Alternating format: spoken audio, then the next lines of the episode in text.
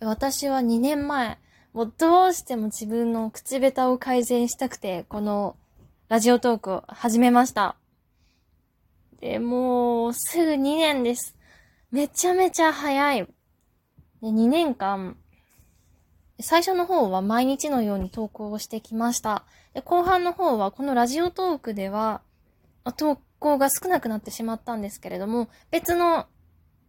ところで毎日のようにお話をしていました。ですので、自分の考えを話すという練習をほぼ毎日2年間私はしてきました。その結果はどうなのかということをお話しします。結論から言うと、確実に自分の話が、あの、話せるようになりました。2年前の私の話のレベルがどれだけひどかったかというと、例えば、っていうのかな。こう私に対して質問をされたとします。あなたの家で飼っている犬の可愛さを喋ってくださいっていう質問があったとすると、私の答えが、あ、えー、っと、私の家で飼ってるのは柴犬です。色は、茶色いです。かわいいです。てんてんてんてんっていう感じで終わってしまっていました。これも非常に稚拙なんですけれども、あの、雑談だったりとか、リラックスした場面では、もう、もももも、あの、喋りが出てくるんですけれども、いざ、じゃああなたの意見を言ってくださいとか、あなたはどう思ってるのって言われてしまうと、その瞬間、うってなって、何も出てく、あの、言いたいことが言えなくなるという症状がありました。そんな状態だったんですけれども、2年経った今、あの、私はですね、自分の意見を言ってくださいって言われた時に、めちゃめちゃ話します。もう話したくて仕方がないという感じですね。自分の喋りたいこととか、もう質問したいこととか、なんでそこがそうなるのっていうものが、もう溢れ出てきてしまうんですよ。不思議なことに。で、それをきちんと頭の中で整理をして、あの、相手にそれを投げかけることもできるようになりました。なので、まあ、自分としてはしっかりと自分の意見を言えるようになったので、かなり精神的に楽だし、で喋ることってこんなに楽しいんだと思えるようになりました。ですので、やはりこういったように、対人ではなくても、対こういうラジオトークであっても、自分の意見を話す、テーマを決めてそれについて深掘りをするっていう練習は、かなり力になるなと思います。で、この2年間私がやったメニューというか、これだけは絶対やろうと自分に課したことがありまして、それが、できたら1日1回ラジオトークで話をする。まあ、それも自分に合ったこと、自分が思ったこととかを、なんか一つでもいいし、テーマを決めて話す。テーマがない場合はもうダラダラとした、した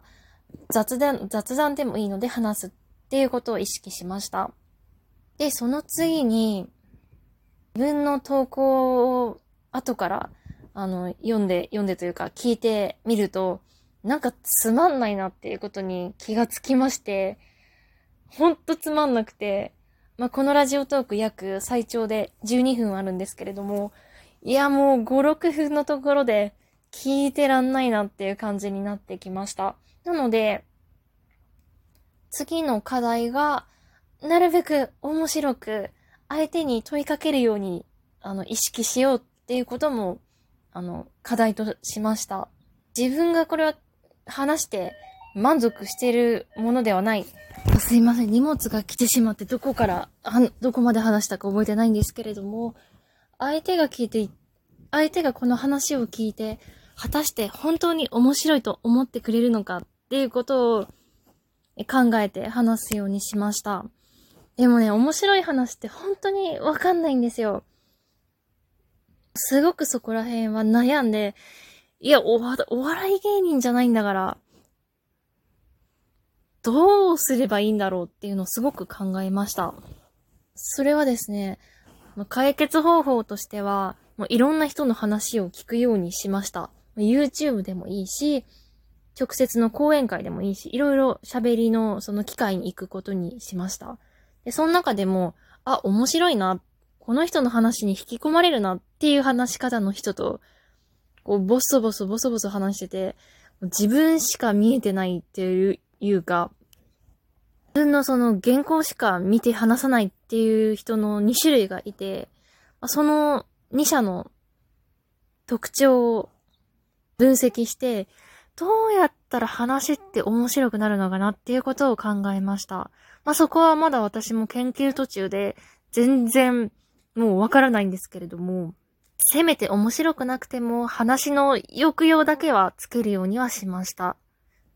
え、三つ目なんですけれども、これがかなり私にとってはハードルが高くて、だけれどもやり終わった時の、その、達成感が高かったのが、こういったラジオトークのような自分の考えをバーって話すものではなくて、リスナーが聞いてくれて、それ、なんていうのかな。リアルタイムでリスナーが、あの、コメントをくれて、それに対して、あの、会話をするっていうアプリ。それを使いました。もうそれのアプリは、自分、自分じゃなくて、相手の方がコメントをくれてるわけだから、その相手に問いかけるとか、あと、即座にそのコメントの意味を理解するとか、そういう能力も必要になってくるので、まあ最初はかなり焦ったりしたんですけれども、まあ、今となってはかなりそれは力になったなと思っています。この練習であれば、実際の、あの、リアルの生活に、こう、喋る人がいなかったとしても、ネットで、喋りの練習をさせてもらえるので、非常に効率的だし、ありがたい、あの、世の中だなと思っております。まあ、こんな感じで他にも色々あるんですけれども、まあ、喋る練習を2年間頑張ってきました。まあ、正直ね、人から見たら、な、何がこう2年前と変わってるんだろうっていうところもあるかもしれないんですけれども、まあ、自分からしたら明らかに喋ることが楽しくなったし、喋りの内容頭の中でまとめることができたし、テーマを決めて喋るっていう時も、だらだら話すんじゃなくて、まあ、そのテーマの一番の核の部分を中心に話せるようになってきたかなとは思いたいとは思っています。まだまだ、あのー、私も、もう研究というか、学んでいる途中なので、ゴールはないんですけれども、私はですね、割と、喋りが、喋ること大好きなんですけれども、喋ることができないだけであって、やはりそれは、